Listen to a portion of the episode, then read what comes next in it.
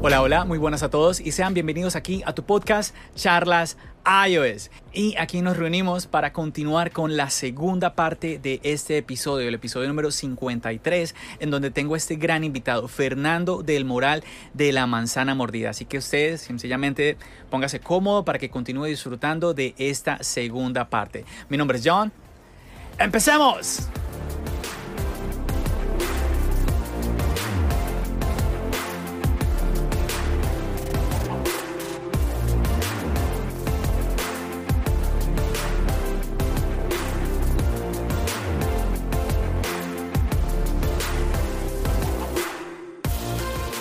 Bueno, Fernando, cambiando un poquito, hay una persona que nos iba a acompañar el día de hoy, uh-huh. ¿sí? Y es, una, es un amigo, es un amigo que no lo conozco en persona, ¿sí? Eh, lo, lo conozco gracias a el podcast premium de Anda. La Manzana Mordida. Sí, señor. Sí, señor. Lo conocí en la comunidad cuando todavía estábamos en Telegram y él se llama Juan Sebastián. Él es un caleño de Colombia. Y estuvimos ahí nos, eh, compartiendo entrenamientos del Apple Watch y todo esto. Ah, muy bien, muy bien. Y como él también es fan de La Manzana Mordida, él es seguidor de La Manzana Mordida, pues tuve la fortuna de que él nos acompañara en la entrevista con Álvaro. Él estuvo uh-huh. ahí en, en ese podcast. Cuando pues yo ya estaba hablando contigo, yo le, yo le compartí, Juan, ya estoy hablando con Fernando, ya hay fecha para el podcast. Y también él muy emocionado. Él dijo, claro, claro. Eh, yo le dije, ¿vas a estar? Sí, sí, vas a estar. Ok, él organizó todo con el tema de, del trabajo que iba a estar y lastimosamente, ya faltando unos pocos días, mmm, mmm, en el trabajo se le complicó y me dijo, no voy a poder estar. Y pues yo le dije, pues nada, tú tienes que estar de alguna, de alguna forma y, en este podcast porque yo sé que sin, es, significa mucho para ti. Y le pedí que te y grabara como una o un par de preguntas, las cuales uh-huh. quiero compartir en este momento contigo. Vale. Bueno, entonces te la voy a poner para que la escuches. Muy bien, perfecto.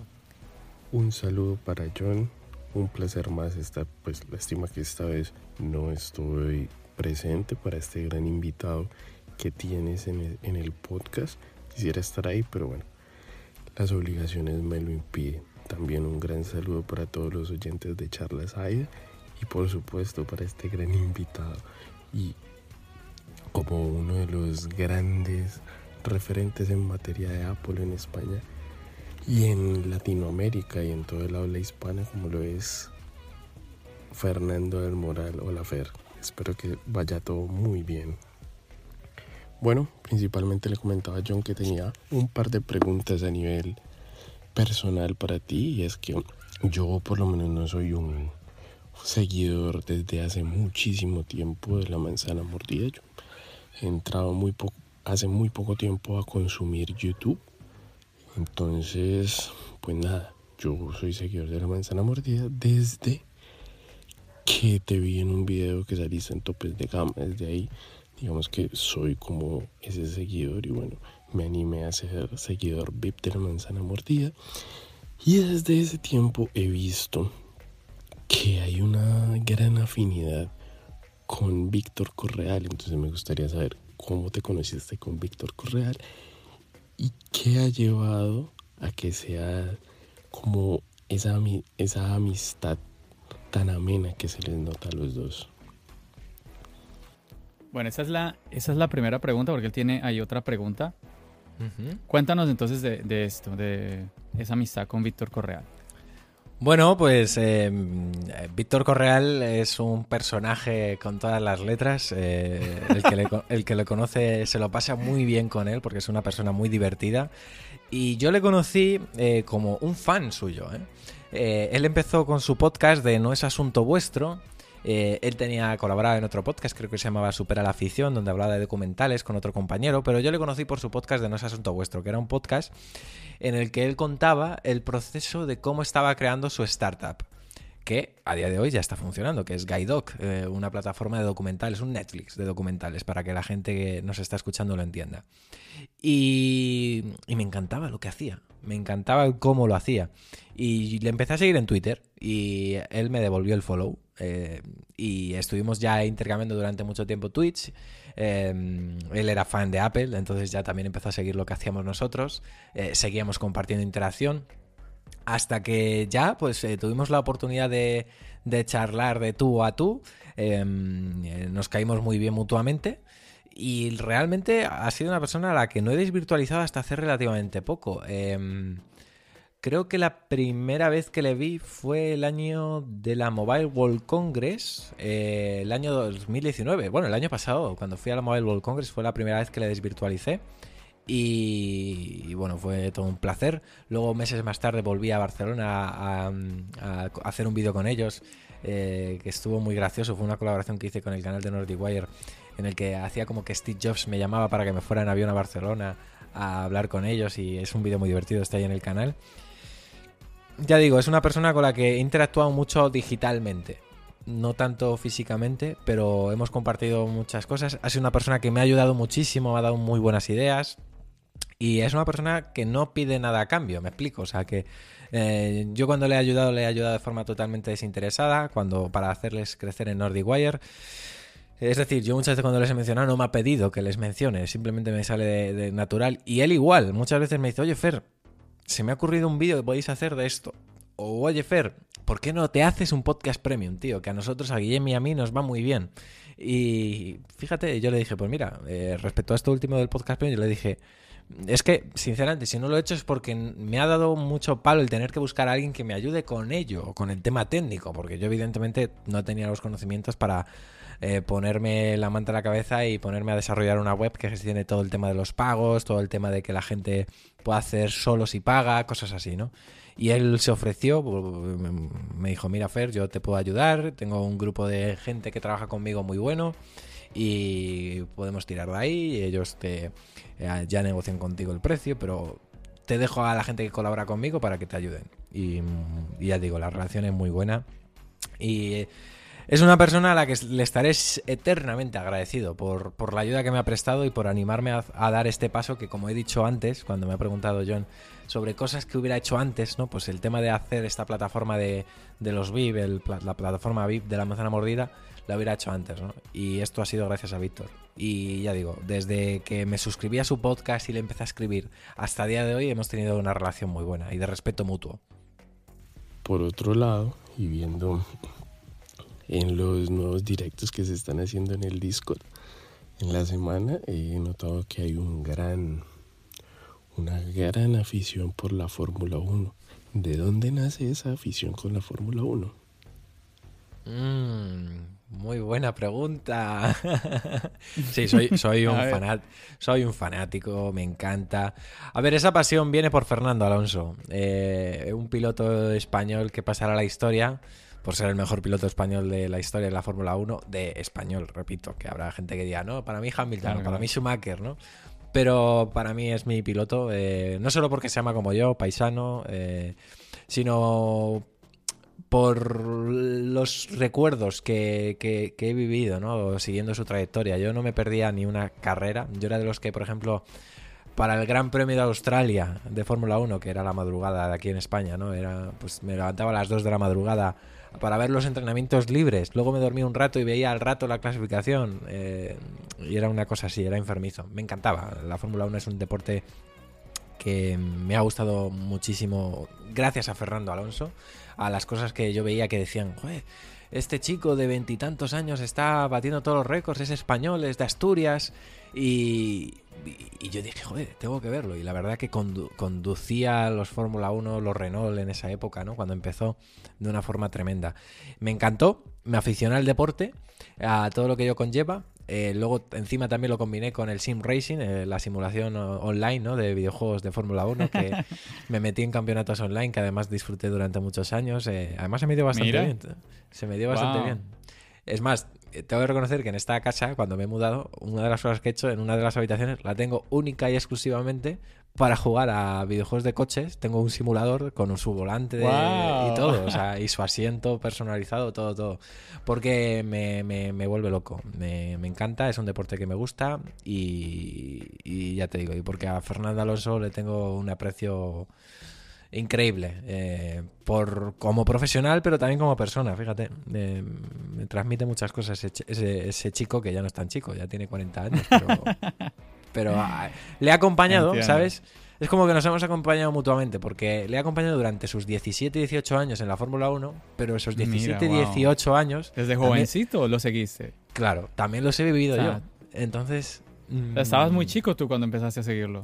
Pues tú fíjate, tengo ahora veintinueve, casi, veintinueve años. Tú imagínate qué edad tenía yo cuando empecé bueno, con Fernando Alonso, que claro, yo veía las carreras wow. con mi padre y las acabé viendo ya... Eh, por mí solo, eh, quiero decir. Imagínate. Y claro, y, y oye, que el año que viene vuelva a la Fórmula uno. O sea, fíjate, después de todo el tiempo, eh, seguiré viéndole pilotar. O sea, a todo un gusto. Súper, súper. Déjame aparecer. Hay otra más. Bueno, y esta ya es la última preguntilla. Es un poco más de Apple y de los dispositivos. ¿Qué tal vez el, el rendimiento o la autonomía de la batería del Apple Watch Serie seis con respecto al Serie cinco? Sí se nota un incremento de la batería con respecto a la generación anterior. Un fuerte saludo y un abrazo, Fer. Saludos para John, saludos para todos. Bueno, un saludo, Sebastián. Eh, pues bueno, me alegra que me hagas esta pregunta porque al final ahora estamos probándolo mucho, intensamente, el Apple Watch eh, nuevo, eh, desde hace apenas una semana que lo tenemos. Y sí que ya hemos sacado conclusiones. Sí que es verdad que la batería parece que dura un poquito más, eh, no, pero no porque tenga una capacidad mayor, que realmente lo que es en cuanto a miliamperios, la capacidad de la batería es muy similar. Eh, pero sobre todo por la eficiencia del procesador. El procesador ese seis es un veinte por ciento más eficiente que el ese cinco, no solo en rendimiento, en velocidad, sino también energéticamente, y se nota, eh, sobre todo también por la carga, eh, es lo que más me ha sorprendido, más que en sí que la autonomía, que yo al fin y al cabo pues me duraba en torno a un día y medio por mi uso, aunque hay gente que le pueda llegar incluso a dos días, o gente que no le llega al día y se tenga que poner por las noches ya el, el, el, el reloj en la base. Pero me ha sorprendido la carga, es bastante más rápida que la generación pasada. Este Apple Watch carga más rápido la batería que, que en versiones previas, y a lo mejor en veinte minutos has, llegado, has llenado un cuarenta por ciento fácilmente de la batería del reloj. Y eso, por ejemplo, a mí, ahora para monitorizar el sueño en WatchOS siete, con la nueva función, me sirve para tener el reloj con batería suficiente para toda la noche y para despertarme al día siguiente y poder trabajar sin necesidad de tener que pasar por el cargador, ¿no? Porque lo pongo a cargar, por ejemplo, un ratito por la noche mientras estoy cenando, y cuando termine de cenar ya tiene la batería suficiente para tirar toda la noche, ¿no? Y eso es una de las cosas que más, está, más me está gustando de esta nueva generación en lo referente a batería respecto a la pasada.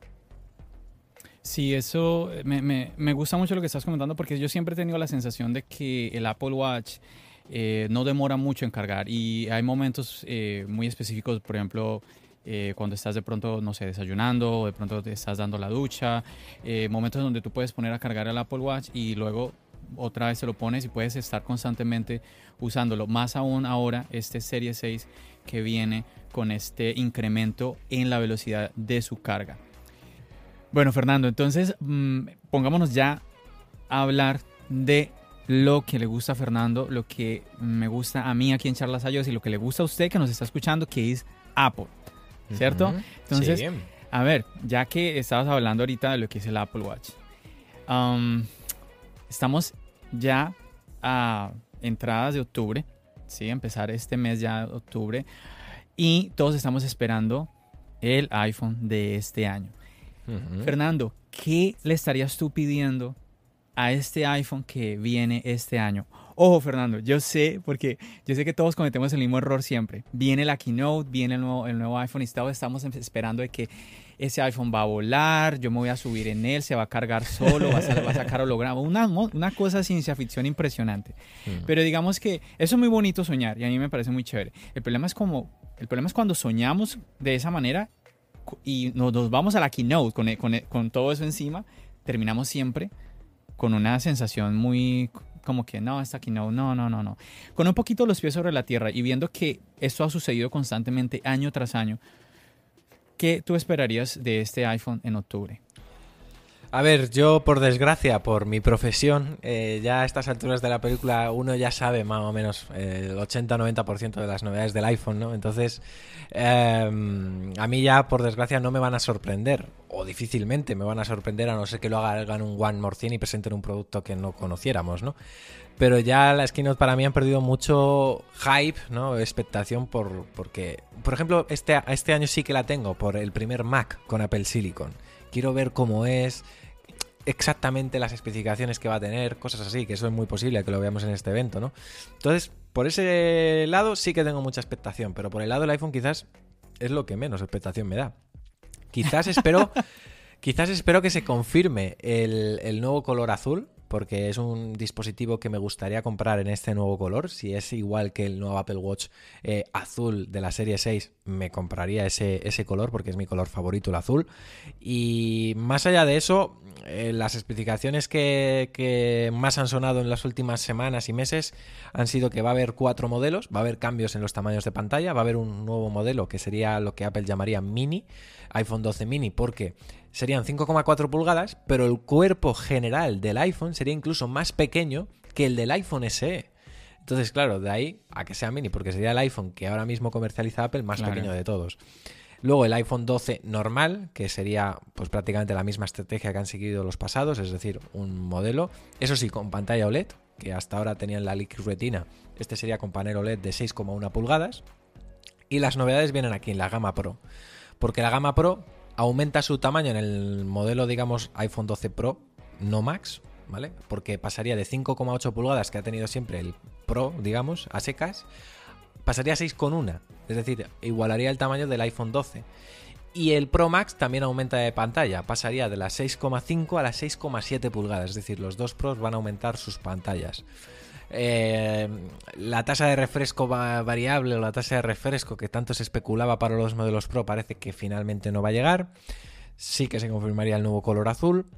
Eh, a nivel de cámaras no se espera una lente extra, es decir, yo creo que se van a mantener las mismas lentes que hasta ahora. Sí que es verdad que a lo mejor con más megapíxeles, eso ya eh, va un poco en función de, de algo más técnico, que eso sí que se sabrá en la keynote, eso sí que no se suele filtrar tanto, el tema concreto de, de cifras, ¿no? Mm. Pero sí que vendrían con el escáner LiDAR que ya tienen los iPad Pro, en los modelos Pro al menos, el de los iPhone. Más allá de eso, un procesador muy potente, un nuevo diseño eh, en lo que se refiere a los bordes, ¿no? Que serían eh, más... Eh, más cercanos a lo que hoy en día es un iPad Pro que lo que ha sido un iPhone en los últimos años. No sé, o sea, pinta un iPhone muy bueno. O sea, pinta un iPhone que evidentemente va a ser el mejor de la historia y pinta un iPhone que yo creo que va a contentar a los que echaban un poco de frescura en el rediseño del teléfono, porque va a haber un nuevo diseño que le va a sentar muy bien si se confirma lo que se está filtrando en conceptos e imágenes. Las cámaras van a ser las mejores, de que, mejores que nunca. A nivel de software, i O S catorce ha supuesto... Uf, un aire de frescura a la apariencia visual de cómo se ve un iPhone. Eh, es que juntas todas las piezas y dice que, oye, el es iPhone verdad. de este año muy bueno, ¿eh? Tanto a nivel de hardware como a nivel de software. Es verdad. ¿Cómo viste ese tema del, del nuevo iPad Air y con su desbloqueo en el botón Home? Pues me pareció muy interesante. Fíjate que cuando lo filtró Dan Rui, que es el tuitero que se está haciendo ahora popular porque... es el mismo que ha filtrado el tema de las etiquetas con los nombres del iPhone, por eso se confirmaría lo del mini, ¿no? iPhone doce mini. Es el mismo que filtró ese manual de instrucciones del iPad Air en castellano, en el que se vio ese nuevo diseño. Dijimos, ostras, el iPad Air va a tener el diseño de los iPad Pro. Pero ojo, dice que va a tener el Touch I D en el botón de encendido. A mí me sorprendió y me pareció muy interesante porque... puede marcar un poco el devenir del futuro, ¿no? Si Apple quiere otorgar más opciones de desbloqueo, ¿no? O sea, imaginemos que por desgracia claro. todo esto del COVID se acaba alargando. Ya sabemos que una de las desventajas que ahora tenemos con los teléfonos iPhone de Face I D es que cuando estamos con mascarilla es casi misión imposible desbloquear el iPhone. Es muy incómodo. Claro. Es verdad que hubo una actualización para que ya si detecta que tenemos mascarilla directamente nos pida el código, pero sigue siendo muy tedioso. A lo mejor el combinar los dos sistemas de desbloqueo, como hacen otros fabricantes, quiere decir que Apple no estaría haciendo nada extraño, ya lo hacen Exacto, otros fabricantes, sí. puede ser muy buena estrategia. Y si Apple toma nota del iPad Air para llevar ese sistema de desbloqueo también por Touch I D en el botón Home, o en el botón de encendido, perdón, me parecería muy acertado. Yo espero que, oye, eh, lo planteen. No sé si lo harán por el tema de los costes, porque evidentemente es sumar un sensor que va a subir el precio y tendrían que recortar de algún otro lado... Pero yo creo que si, si algo hemos aprendido de este, de este oscuro año dos mil veinte es que el Face I D no es tan perfecto para estas situaciones. Sí, es verdad. Es verdad. Yo pienso que todos los que eh, llegamos a ver esta tecnología en el iPad, que bueno, así como tú dices, pues no es de sorprender, pero hablando en el mundo Apple, pues es nuevo, eh, pues nos llamó la atención y todos empezamos a pensar, bueno, ¿y qué tal si esto se lleve al iPhone? Porque es muy normal en Apple de que una tecnología que saca en un producto, pues la lleve a otro de sus productos. Algo que me llamaría muchísimo a mí la atención es algo que vemos en películas de hace mucho tiempo y que ahorita yo te hablaba de que muchas veces nos empeliculamos con tomas de ciencia ficción, pero que yo... No, no lo veo tan de ciencia ficción, es, es el tema, o no lo vería yo tan lejano, es el tema, ¿qué tal el reconocimiento por voz? Hmm. Que un, tú pudieras desbloquear el iPhone, el iPhone reconociera eh, tu voz, porque sí es cierto de que digamos que tenemos algo muy como ahí parecido, pero no es que te reconozca solo, solo tu voz específicamente, que sería muy, muy interesante. O algo intermedio, eh, por ejemplo, un, un, una palabra clave. O sea, eh, me explico. O sea, está muy bien eh, lo del reconocimiento por voz, pero a lo mejor en ese transcurso, pues yo qué sé, eh, súper clarifragilístico espialidoso, ¿no? Y cuando lo escucha, igual que escucha claro, el, o, oye, igual que escucha oye Pili, pues que te escuche decir esa palabra clave y se desbloquea. No sé, por ponerte un ejemplo. Ahí el, ahí el problema es que el, el que está al lado te puede escuchar con la ya, clave. Ya, eso, eso sí es verdad. Ese es el problema. ¿Ves? Hay, hay, por eso hay mentes pensantes en Apple, no como yo, que habrán caído ah. en eso y por eso no lo han hecho. Pero sería increíble eso, que pudiéramos tener, y, y, y sería como, como un avance más o, unas, o un acercamiento más eh, al iPhone, pensando también con Siri, el tema de tú hablarle al, al dispositivo, mm, ¿no? Sería un acercamiento sí. más, que tú pudieras desbloquearlo por, uh, por tu voz. Hoy en día, eh, Fernando, pero lastimosamente está solamente en inglés, es el tema de que prácticamente tú puedes comandar absolutamente todo con el iPhone, con tu voz, que se llama, ¿cómo es que se dice? Vo- Voice Over. Voice Control. Voice Over. No, no, Voice Control.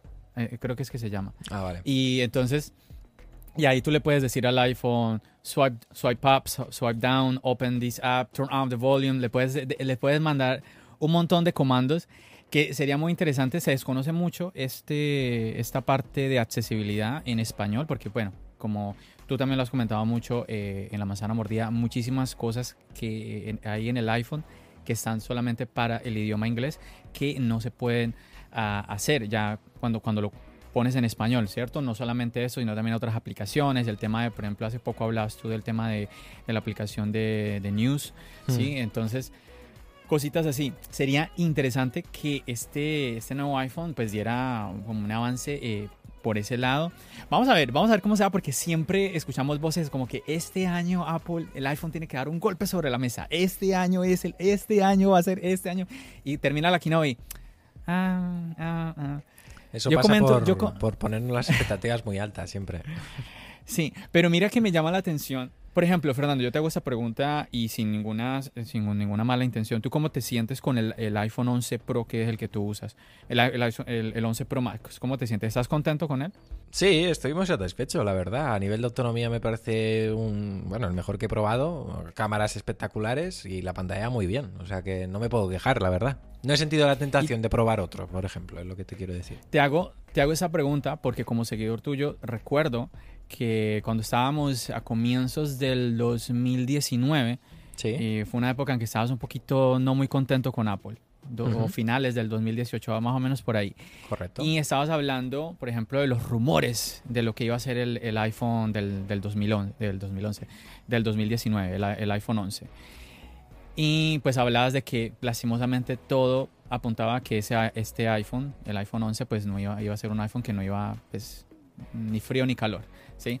Recuerdo esto en, en, en este momento y lo saco a colación, como te digo, sin ninguna segunda intención ni nada, porque siempre me ha llamado la atención de ti, es que tratas de ser muy honesto con tus seguidores. Sí, ¿sí?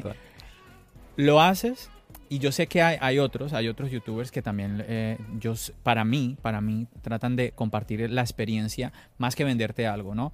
Como uh-huh. también si hay creadores de contenido que, mmm, si tú los ves que es como que, oye, pero, pero, pero no me digas tantas cosas porque como que no es por ahí la cosa. Entonces, Eh, tú eres de esos creadores de contenido que yo creo que todos sus seguidores podemos decir eso de que pues, si no te gusta algo lo dices y cuando ves algo bueno pues lo dices. Y inclusive muchas veces tú mismo te has quejado de eso. Te has quejado de que es que, qué cosa, qué vaina que yo soy así. No, no, no. O sea, yo dejo claro siempre una cosa, que, que siempre vais a saber lo que estoy pensando en cada momento. Y soy persona. Quiero decir que, que yo no, es, no he hecho un máster de Apple. Eh, quiero decir que yo, al fin y al cabo, soy un usuario más, que voy por épocas. Hay días que me pilla con el cable más cruzado que otro y hoy me encanta Apple y mañana no. Quiero decir que al final, que al final soy uno más. Eh, es como con la novia. Un día yeah, amaneces yeah. súper enamorado y otro día peleado con ella. Exactamente. Me pilló un poco tontito en principios de dos mil diecinueve y me dio por darle duro a Apple. Yo qué sé. Pero... pero luego sí que es verdad que también pasa por eso, ¿no? Porque nos ponemos expectativas muy altas. Decimos, guau, el iPhone de este año tiene que ser la leche. Y luego te salen ya los primeros rumores, te dicen que no va a ser la leche o no va a ser lo que tú esperas, ojo. Y ay, ay, ay, ay. Y como te pilla un poco más expresivo que otros días, pues lo sueltas en vídeo, ¿no? Y por eso digo que yo eh, al final soy, soy como el agua, muy transparente y... y si una cosa no me gusta se va a notar y si una cosa sí me gusta se va a notar también. Entonces en ese aspecto siempre saben por dónde voy, la gente que me veo me escucha. Eh, yo ahora mismo, como te digo, o sea, por ejemplo estoy muy contento con cómo lo está haciendo Apple en este, en este año tan complejo y de momento mm. de cara a lo que está por venir, pues el iPhone doce va a ser un iPhone muy bueno, pero lo que más expectación me despierta sin duda es el Mac, el Mac con Silicon.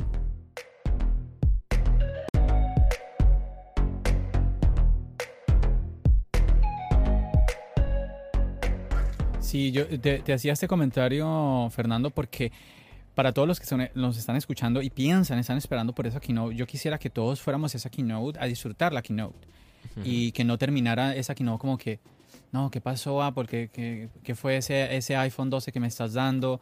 Y que yo siempre veo ese efecto, post-keynote, ese, siempre ese efecto, y post-post-keynote es todos, todos a comprar el iPhone. Sí, porque tres semanas, un mes después, todos salen corriendo a comprarlo. Sí, sí, yo quisiera, yo quisiera es eso, que si miráramos un poco al pasado, eh, hiciéramos esa reflexión, y por eso ponía el ejemplo ahorita de Fernando con lo que eh, él nos estaba compartiendo, de que no ha habido, no ha habido una como una que, no, que uno diga, ok, es que el iPhone de este año no vale la pena.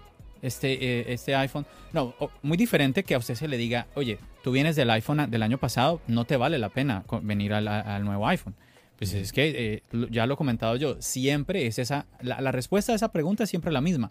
No le vale la pena a usted actualizar. Ahorita estamos hablando del Apple Watch. Si usted tiene el Serie cinco, incluso quizás si usted tiene el Series cuatro, pues no le vale la pena ir al Series seis. Si usted tiene un Series tres, pues claro que le va a valer la pena. Inclusive va a venir con un nuevo diseño, un montón de cosas. O sea, hay que, hay que tener un poquito más en ese sentido los pies sobre la tierra y darnos cuenta entonces de eso, de que todos los, cada vez Apple nos está dando un iPhone mejorado y este año no, no puede ser la excepción. Vamos a terminar con un iPhone mejor que el iPhone once Pro, que yo no dejo, yo no, constantemente yo estoy escuchando son adjetivos, adjetivos positivos hacia ese iPhone once Pro, que las cámaras son increíbles, que la batería me dura no sé cuántos días, que esto y aquello. Entonces, este, si el iPhone once Pro Es, es bueno, pues el, el iPhone doce pues también va a ser, va a ser incluso mejor que claro. eso. Entonces muy, muy, muy, que lo tengamos muy en cuenta para que disfrutemos, disfrutemos esta keynote. Es increíble, yo todavía no, no estoy de acuerdo con el efecto de la keynote que acaba de pasar, de que fue una keynote muy bonita,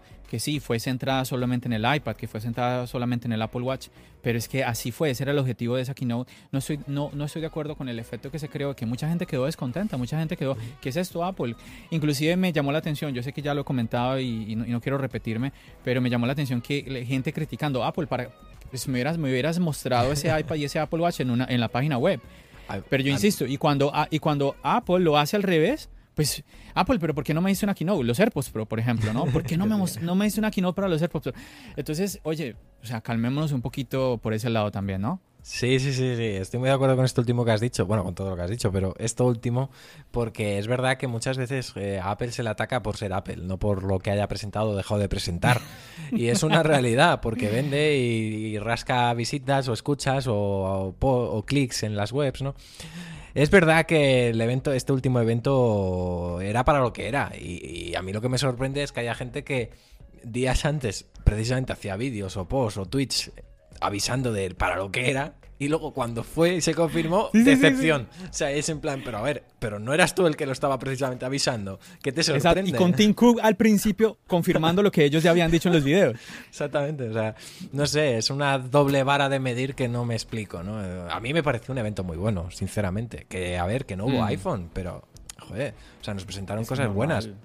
Nos presentaron un servicio que yo quisiera haber podido probar, Apple Fitness Plus, Apple One, que para ahorrar va a estar muy bien, y para probar mm. el resto de servicios, y más ahora, que claro. la gente que tenía que elegir, uf, contrato Apple T V Plus, no, ahora mira, ahora ya mucha gente va a querer renovar Apple T V Plus, yo al menos. Eh, probar Apple Arcade, que yo, mira, no tenía una aliciente, a lo mm. mejor ahora ahorrando con todo el es paquete verdad. sí que me animo, ¿no? Eh, luego, por ejemplo, el iPad Air, que me parece un gran avance respecto a las generaciones previas de iPad Air, y ahora una propuesta súper interesante para la gente que el Pro se le quedaba un poco caro. O sea, el Apple Watch, que sí que es verdad que no es una revolución, pero es que no lo estaba haciendo tampoco desde tiempo atrás. El Apple Watch va paso a paso, no va avanzando al nivel que otros productos, porque tampoco no, es ¿verdad? un producto que te permita dar esos saltos generacionales tan grandes. Es decir, al final hay que analizar las cosas en su justa medida y siendo justos, eh, y analizándolas en el contexto de lo que son. O sea, es una keynote en la que se analizan un iPad, un Apple Watch y servicios. Y tienes que juzgarla como tal. No puedes bueno. juzgarla con lo que y si no, y si no, júzgala por lo que ha sido. Mm. No tiendas a compararla, porque es que no. O sea, hay que valorar las cosas en su justa medida. ¿El Apple Watch Serie seis es peor que otros Apple Watch? No. ¿El Apple Watch S E es una estrategia súper buena y que va a reventarlo en ventas? Sí. ¿El iPad Air es un iPad no conservador precisamente? Correcto. Es un iPad que arriesga y que quiere quitarle incluso terreno al propio iPad Pro. ¿El iPad de octava generación es un buen salto? Joder, y tanto. Es una apuesta que prácticamente mantiene el precio del pasado y encima da un salto de dos versiones en procesador. Que el A doce Exacto. Bionic, no olvidemos que hasta el lanzamiento del iPhone once era el procesador más potente del mercado. Es decir, me parece un evento muy bueno. ¿Que no hemos tenido iPhones? Pues ya me fastidia a mí, pero ya lo veremos. O sea, lo que no se puede hacer es venir y criticar y decir esto claro. es una... Claro, eh, no, Fernando, no. Y es que además, o sea, todos sabemos... O sea, entre todos los productos que nos podamos imaginar de Apple, todo lo, lo que podemos tener seguro realmente es que cada año tenemos un iPhone. Entonces, el no haber tenido iPhone eh, en esta pasada keynote, y ya, y ya lo he repetido yo eh, en, en otro episodio, es que pues vamos a tener otra keynote. Claro. Yo, antes, antes yo diría, es, es motivo de alegría para aquellos que disfrutamos las keynotes, para aquellos que no somos fan de la marca, es, oye, no tuvimos iPhone, quiere decir que vamos a tener otra keynote, súper. Si hubiéramos tenido el iPhone, quizás no, muy posiblemente no, no hablemos de otra keynote, no sé, bueno, del, quizás hasta el otro año o en diciembre, mm, el, el Apple sí. Silicon, todo esto. Pero es así, ahora es garantizado prácticamente que vamos a tener otra keynote porque viene el iPhone. Claro, claro, no, no, es, es, es que es así. Y, y además el hecho de haberlo tenido para el final, que siempre si dejan luego el evento este, lo hubieran dejado para el final, también hubiera despertado mucha, mucha menos expectación. Ahora, mm, habernos dejado el exacto, plato gordo para el final, verdad, también despertaba mucha más expectación, nos mantiene más ávidos y más despiertos de cara a este octubre. Pero ya digo, yo creo que al final... Mmm, es que es eso, hay que analizar las cosas por lo que son y cómo son. Y Así creo que eh, el evento ha sido muy bueno y ya está. Y no hay que darle más vuelta de hoja ahora a que llegue el iPhone doce y que todos disfrutemos de ese evento. Así es. Bueno, Fernando, déjame preguntarte sobre algo que ya has hecho un par de comentarios, pero no, no, no había querido como cogerte ahí el, el anzuelo. Y es el tema del MacBook ahora con el Apple uh-huh. Silicon. Uh-huh. Se está hablando de que, por un lado, yo, yo, estoy hablando, yo estoy escuchando gente diciendo, vamos a tener un mayor poder en el, en el MacBook y vamos a tener men- menos problemas de temperaturas en el, en el MacBook. Vamos a tener X o Y ventaja en el MacBook. Por otro lado, estoy escuchando voces diciendo, vamos a tener problemas con los, con los programas, vamos a tener un procesador que, que no es tan profesional como el Intel, vamos a tener este y, y, y este y otro problema que quizás no me valga la pena irme a comprar este MacBook. Yo te escucho, uh, creo, creo que incluso en el podcast lo comentabas, que, que estabas muy como a la expectativa de comprarte este MacBook ah. eh, con el nuevo procesador, el Apple Silicon. Tú, que mm, no solamente por tu trabajo y también por l- tus amistades alrededor, eh, la cercanía con David, todo esto, toda esa información alrededor tuyo, ¿qué te hace estar tan entusiasmado por este MacBook y qué, y qué piensas tú de esas voces a favor y en contra de este procesador? Respecto a esto último, respecto a las voces, son evidentes porque estamos todos igual, estamos un poco a la expectativa de que Apple nos dé datos exactos, no aproximaciones de lo que quieren hacer con los Apple Silicon, sino datos exactos del primer Mac con Apple Silicon. ¿Qué es? ¿Qué ofrece? ¿Qué rendimiento te puede llegar a dar? ¿Cuándo sale? ¿Cuánto va a costar en comparación con los modelos que hasta ahora vendían de Intel? Es decir, hay muchas incógnitas que tenemos que esperar al evento para sacarlas y para resolverlas. Por eso para mí ese evento, eh, que entiendo que lo van a presentar ya en este de octubre, ¿no? Por eso también se están aguantando la actualización de macOS Big Sur. Eh, entonces, es lo que a mí me despierta más interés de todo. Y entiendo que responderá a estas voces que son totalmente comprensibles, tanto para bien como para mal. Eso, claro, ahí lo entiendo. Porque es verdad, el cambio de, de, de arquitectura provoca que efectivamente eh, las apps que ahora mismo eran compatibles con Intel no lo vayan a ser hasta que no se reescriban o se virtualicen con las apps que Apple promocionó en su evento de la doble u doble u D C, Rosetta dos, Universal, etcétera, etcétera, ¿no? Entonces, hay un proceso de transición evidente. Apple eh, lleva desde verano eh, dando a los desarrolladores la posibilidad de probar un Mac Mini con una doce zeta. Eh, es un prototipo, ¿vale? Con lo que están dando a los desarrolladores la posibilidad de enviarlo a casa para que ellos puedan trabajar sobre él, para eh, trabajar en sus apps de cara al lanzamiento oficial del primer Mac con Apple Silicon. Ya tengan sus apps listas que, para que los usuarios puedan trabajar ahí. ¿Qué es lo que a mí me apasiona o me tiene, digamos, con la expectación muy despierta? Que esto, ojo, esto puede ser el arma de doble filo que comentábamos antes. El hecho de que tenga yo tanta expectación por este Mac que luego me defraude y diga vaya, vaya, ¿no? Hablando llanamente. Vamos a ver, ¿no? Pero, a ver, yo quiero quedarme en que, por ejemplo, si se confirma que eh, los Apple Silicon van a ser mucho más eficientes, uno, te van a dar una autonomía, una batería que no te ha dado nunca un MacBook portátil. Los rumores sugerían que podía llegar hasta las veinte horas de autonomía. Recordemos que ahora mismo la media ronda las diez horas en un portátil de Mac. Es decir, el salto en autonomía puede ser muy bruto, ¿vale? Bueno, solo hay que ver la autonomía que te da un iPad. Y un iPad te da una autonomía bastante superior a la que te da un portátil de Mac, ¿no? Mm. Ahora bien, el tema del calentamiento.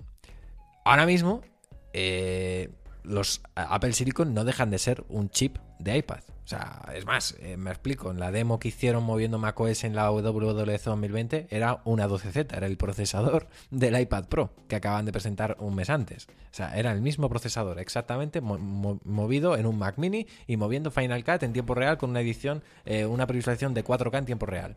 Es decir, es una maravilla cómo se movía.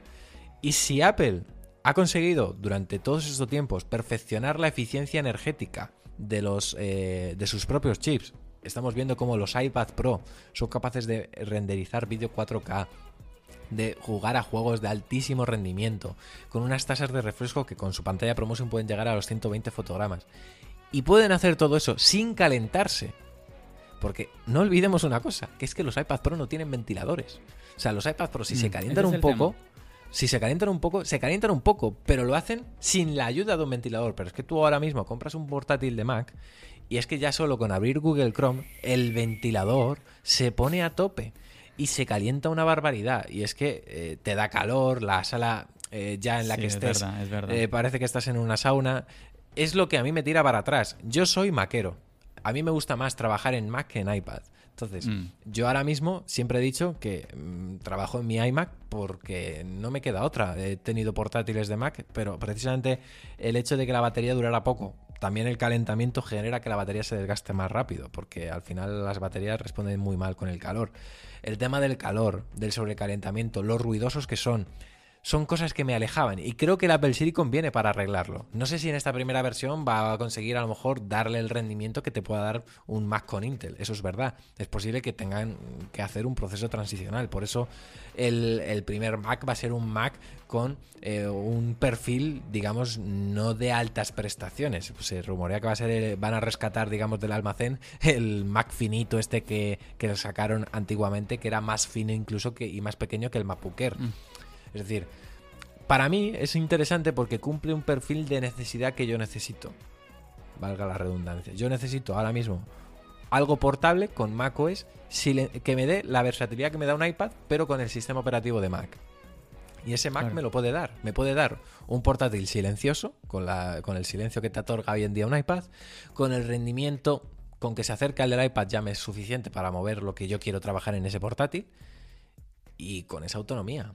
Entonces, joder, son muchas piezas que si las unes pueden ser muy interesantes. Yo, por supuesto, lo combinaría con mi sobremesa, con Intel, que ahora mismo es este iMac, y no tendría problema con el tema de la compatibilidad. No es algo que ahora mismo me preocupara. Yo creo que ahora estos Mac, este primer Mac, a ver lo que nos presentan y a ver a los acuerdos y las apps que ya se han portado cuando Apple anuncie todo, pero creo que ahora mismo no es quizás el mejor momento para lanzarse a la piscina si trabajas con apps que a lo mejor no estás tan seguro de que estén ya portadas.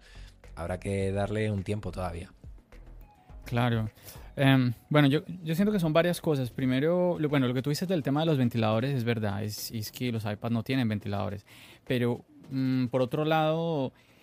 A ver, claro, cuando editamos en un MacBook, es que no solamente cuando editamos, es que muchas veces solo navegando el MacBook se calienta, es que es tremendo. Con, con, con Google Chrome. Exactamente. Lo que no sucede con un iPad. Ahora, lastimosamente el iPad, o bueno, lastimosamente no, normal, es algo normal, todos los aparatos se calientan y el iPad también se calienta. Si, si, uno, si uno edita, por ejemplo, ayer, ayer yo estaba editando y pasando archivos todo el día, pasando archivos, editando todo esto, y el iPad todo el día estuvo como caliente, todo, todo, todo el tiempo. Y yo sé que se tiene la, la idea de que como si... Yo siento que, a ver, lo que lo, Fernando nos está compartiendo es el hecho de que incluso en tareas que no son pesadas, el MacBook empieza y dispara esos ventiladores que, bueno, no, no, no tocaría comparar con otros, con otros laptops, con otros portátiles, pero que no es que sean muy silenciosos. No, y además, eh, efectivamente, y el iPad se calienta. No quiero decir que ahora, eh, mm. a lo mejor no me he explicado bien. Evidentemente todos los equipos se calientan. El iPhone se calienta, el iPad se calienta. Pero eh, los Intel tienen un problema, que es que cuando llegan a un nivel de temperatura se disparan los ventiladores y baja el rendimiento del equipo. Ah, exacto, exacto. El, el, Eso, el iPad Fernando. puede estar caliente, no llega al nivel de calentamiento de un Intel, eh, que mm. pueden llegar a cien grados. O sea, es una barbaridad. Eh, al menos en mi experiencia y mi uso, ojo, ¿eh? eh sí, sí. Pero no baja el rendimiento, sigue rindiendo y, y saben controlar la temperatura sin necesidad de sacrificar rendimiento del dispositivo, y a mí eso me parece clave. Eh, algo que también me llama la atención de esto que tú nos estás comentando, Fernando, es el hecho de, bueno, ahorita estabas hablando de eso, de que Apple nos mostraba ya computadores, no era, es que eh, tenemos esta idea, no, no, no, ya computadores corriendo programas eh, importantes, estabas hablando de Final Cut, todo esto, entonces... Cuando yo escucho, porque lo, lo, hay personas diciendo hoy en día que es que vamos a tener el primer MacBook, va a ser un MacBook Air, eh, que va a ser un MacBook Air ahí, ah, como que no muy capaz, que no va a poder compararse a un MacBook Pro. Entonces, como que yo no soy un experto, pero me choca un poco porque yo digo, pero espérate, Apple me está mostrando de que va, va a traerme un Apple Silicon, que con el cual me está llenando de expectativas. Tú me estás compartiendo eso acá, me estás diciendo, no, mira, es que vamos a tener todas estas ventajas. Pero al mismo tiempo entonces escucho personas que están diciendo, no, es que va a venir un MacBook Air que así más o menitos, porque es que ese procesador como no es de Intel, no va a ser capaz de correr lo mismo que Intel. Entonces, cuando yo, cuando yo digo, pero espérame, y, y, y tampoco sirve, tampoco me, me, me lo estás vendiendo bien porque, o sea, me estás diciendo que, ¿por qué voy a comprar entonces yo ese MacBook? Simplemente porque es un procesador que tiene una manzanita, o pues pasa gracias, me quedo con el Intel, porque el Intel sí me está corriendo todo. Así se caliente, al final yo necesito es que me, me, me funcione, ¿no? O sea, no, no, no comprendo ese pedacito de aquellas personas que eh, dicen de que ese procesador es un procesador que no es tan capaz. Estoy totalmente en desacuerdo. Creo que Apple, si algo ha demostrado, es que es capaz de hacer procesadores más potentes que los de la competencia, ¿no? Eh, y dales un par de años y seguramente acaben reventando también el mercado de los procesadores de, de, de sobremesas y de ordenadores. A ver, hablan de los procesadores de los MacBook como si fueran los procesadores que utilizan en la NASA. O sea, no olvidemos que al fin y al cabo un MacBook es un MacBook. Y ahora mismo Apple no te va a meter... Apple no te va a meter el Apple Silicon en un MacBook Pro, porque no están todavía capacitados y ellos mismos lo saben. Te lo va a meter en un MacBook Air o en un MacBook básico. Es decir, que no te están vendiendo la moto de que su Apple Silicon va a ser mejor que el Intel ya. No, es que ellos mismos lo saben y por eso no lo van a meter ahí. Pero lo van a meter en equipos donde creen que sí pueden dar un mejor rendimiento que el propio Intel. El MacBook Air que, que ha salido a comienzos de este año dos mil veinte, ¿eh? Con todo el respeto, pero es que el Intel destroza toda opción de que sea viable comprar ese equipo, porque tiene un serio problema de, de sobrecalentamiento. O sea, ahora mismo ese eh, ese MacBook Air, a pesar de tener un Intel de décima generación, tiene un problema, y es que casi nada más empezar a trabajar con él empieza a tener problemas de sobrecalentamiento. ¿Qué pasa con ese sobrecalentamiento? Que genera que el procesador baje su rendimiento hasta tal punto que es incluso ese procesador de décima generación de Intel con una frecuencia de, de hercios mayor incluso que la del MacBook, eh, MacBook Pro de octava generación del año pasado, o sea, con datos en teoría sobre la mesa mejores, hace que no rinda ni siquiera al nivel de un, de un Intel de octava generación. Esto es un vídeo que está en YouTube, eh, lo podéis ver. Linux Tech Tips es un canal que hizo una review eh, de cómo solucionar eh, los problemas de sobrecalentamiento del MacBook Air, y mostró cómo efectivamente tiene serios problemas de temperatura. Linux Tech eh, también ha hecho comparativas precisamente, y es que dejan en muy mal lugar. Pero esto es por culpa de Intel, porque hace una gestión horrible a la hora de... de, de de gestionar el calentamiento y el, el perjuicio que hace a su rendimiento. Entonces, yo, yo estoy seguro, con que Apple mantenga la esencia del iPad Pro, es decir, de tener un procesador que puede calentarse un poco o mucho, pero que no perjudique el propio rendimiento del equipo, y que ellos sepan que no necesita ni ventilador, que ellos sepan que ese procesador te va a aguantar, tú úsalo, disfruta de tu equipo. O sea, a mí que me dé eso y esa tranquilidad y el poder seguir haciendo lo que estoy haciendo sin que, por ejemplo, cuando abra Google Chrome en mitad de un podcast ya me se, se me esté metiendo en el micro el sonido del ventilador, o vaya notando que el, cuando estoy moviendo el cursor me va dando tirones. Yo solo con que ya me aporte eso, ya me parece que merece mucho más la pena que el MacBook Air de Intel que hayan lanzado a principios de este año. Y yo siento que también lo que uh, hablabas ahorita es que es el tema de la transición. Toda transición conlleva cosas. Y, claro. A ver, no tenemos que hablar del Apple Silicon. Siempre que hay una... A ver, por ejemplo, ahorita que viene el nuevo, el nuevo sistema operativo para los MacBook, todo mundo se va a esperar, a esperar, porque sobre todo las personas que eh, están utilizando sus computadores de manera profesional, es muy normal de que actualizan a un, a un nuevo sistema operativo, a una, a una nueva versión del sistema operativo, y uh-huh. no hay, hay problemas de compatibilidad. Entonces, sí. Hay que entender de que siempre que haber, hay una transición, va a haber este tipo así como de roces, como de problemitas, que es normal, es normal, pero es parte del, del progreso. Si, si no pasamos por estos procesos, pues entonces, ¿cómo llegamos a ese, eh, ese nuevo escalón, no? Entonces, no debemos complicarnos tanto por ese lado, y vamos a ver, bienvenido sea. Y a, además que siempre se ha hablado de esa combinación tan genial que tiene Apple en, en, tem, en el tema de su software y su hardware. Entonces, aquí es un paso más en esa dirección al hablar de estos nuevos procesadores. Entonces, esperemos a ver cómo es que, como tú, como tú estabas diciendo, cómo se van a comportar estos primeros computadores, ¿sí? Porque es un, nuevamente, es una transición que no va a venir toda de golpe, es una cosa que va a venir poco a poco, paso a paso, y ver a ver entonces cómo se van a comportar estos dispositivos. Bueno, Fernando, de verdad que muchísimas gracias, muchísimas gracias por a, a haber aceptado esta invitación aquí a tu podcast Charlas iOS. Ha pasado el tiempo rapidísimo contigo, de verdad que he charlado súper, súper bueno contigo, todas las anécdotas que has compartido. Siempre me parece muy interesante escuchar como esas historias, ¿no? De, sí. Y bueno, más aún de un creador de contenido ya con tantos años como tú. Y de verdad que gracias por abrirte aquí a todos los oyentes, compartir todas estas experiencias de... de hacerlo como con esa naturalidad. De verdad que pienso que es una de las cosas que te destacan a ti, como sé que también hay otros creadores de contenido que siguen ese mismo lineamiento tuyo, así que de verdad, muchísimas gracias por ello, Fernando. Un placer, John, la verdad que agradezco mucho también este ratito, me has hecho sentir muy a gusto con la entrevista, con la charla al fin y al cabo, una charla iOS eh, en, todas, en toda su esencia. Y, y nada, yo invito a todo tu público, por supuesto, que siga escuchándote, que y que, por supuesto, que si quieren pasarse por la manzana mordida, pues ahí también serán más que bienvenidos, pues para compartir lo que todos tenemos en común, que es nuestra pasión por los productos de, de Apple, y, y seguir disfrutando con ellos. Lo dicho, que me lo he pasado muy bien.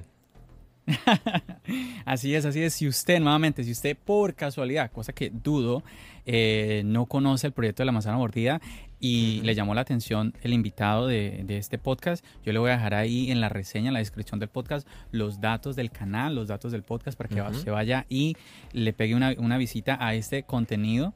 que mmm, no, no, tiene, no tiene pieza mala. Usted se, lo, lo va a disfrutar, usted se va a dar cuenta Muchas que es un gracias. contenido que, que vale la pena.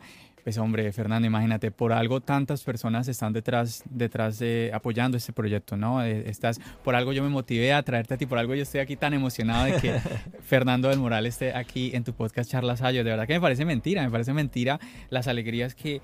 Eh, es lo que tú contabas, ¿no? Que es un, es un, es un montón de cosas que hay de, mm, detrás de la creación de contenido, un montón de alegrías que, que, que hay detrás de el crear contenido, y esta es una de las que me está dando a mí este podcast. De verdad que muy, muy, muy agradecido por ello, Fernando. Y también darle las gracias a ustedes, a ustedes que nos están escuchando en este momento, que usted se animó a escuchar este episodio. Espero, de verdad, que lo haya disfrutado, que no le haya parecido muy, muy largo, que haya disfrutado todo lo que Fernando estuvo compartiendo eh, en este podcast. Y esperemos, a ver, quién sabe, pronto Fernando se anime a volver por acá. Vamos a ver, vamos a ver. No, no decimos nada, no decimos nada. De verdad, dime, dime, dime, dime. No, no, que será un placer, por supuesto que sí, Javier. Ok, ahí, ahí usted lo escuchó, las palabras de Fernando del Moral. Bueno, y ya sabe, animarlo a usted para que usted siga apoyando el contenido que se está creando aquí en Charlas iOS. Si a usted le está gustando este podcast, le animo a que, pues nada, de su like, eh, deje una reseña en la aplicación de Apple Podcast, ojalá una buena calificación si le está gustando, dejarnos ahí cinco estrellitas. Si, si no le está gustando, no pasa nada, no tiene que dejar nada, no hay, no hay ningún problema, pero de verdad que nosotros eh, que creamos contenido, de verdad que ese feedback de parte de ustedes nos da muchísima ilusión, ver que hay un, hay un mensaje, hay un, hay un like, hay una respuesta como de apoyo, de aprobación, es como uf, una recompensa enorme después de haber grabado, editado, redactado, haber hecho tantas cosas. El poder tener, recibir eso de parte de ustedes es una satisfacción que de verdad no tiene precio. O no, Fernando, que me desmienta aquí Fernando después de tantos años en esto. No, no, lo he dicho antes en la entrevista, que efectivamente una de las razones por las que yo en su día lo dejé fue por eso, ¿no? Porque sentía que sí, los números eran muy buenos, pero no había interacción, ¿no? No, no había está, mucha gente que estuviera ahí diciendo, oye, buen vídeo, buen podcast o tal. Y creo que al fin y al cabo, aunque la gente piense que solo con escuchar se da por hecho que les apoyas, muchas veces también nosotros los creadores necesitamos leeros, ¿no? El ver que hay, hay alguien ahí detrás. Es verdad, es verdad. Y usted se dio cuenta, ¿no? Aquí estuvo un, un compañero, Juan Sebastián, Eh, enviando su pregunta a Fernando. Eso es algo que usted también puede hacer. Usted se puede com- comunicar conmigo y decir, ven, yo tengo algo que comentar, yo tengo algo que comunicar o una pregunta que hacer. Usted lo puede hacer y aprovechar. Eh, incluso cuando tengo la oportunidad de tener un, un creador de contenido importante como, como Fernando, pues de ese calibre, pues usted también aprovechar y decir, ah, yo quiero también hacer una pregunta, yo quiero, siempre he tenido esto en mi mente de conocer esto de este creador de contenido. Aproveche que aquí en Charlas iOS usted puede hacer eso, porque yo quiero que usted, su voz aquí tenga lugar. Bueno, yo pienso que no siendo nada más, nos despedimos, Fernando. Muy bien, un placer enorme y hasta la próxima. ¡Bendiciones!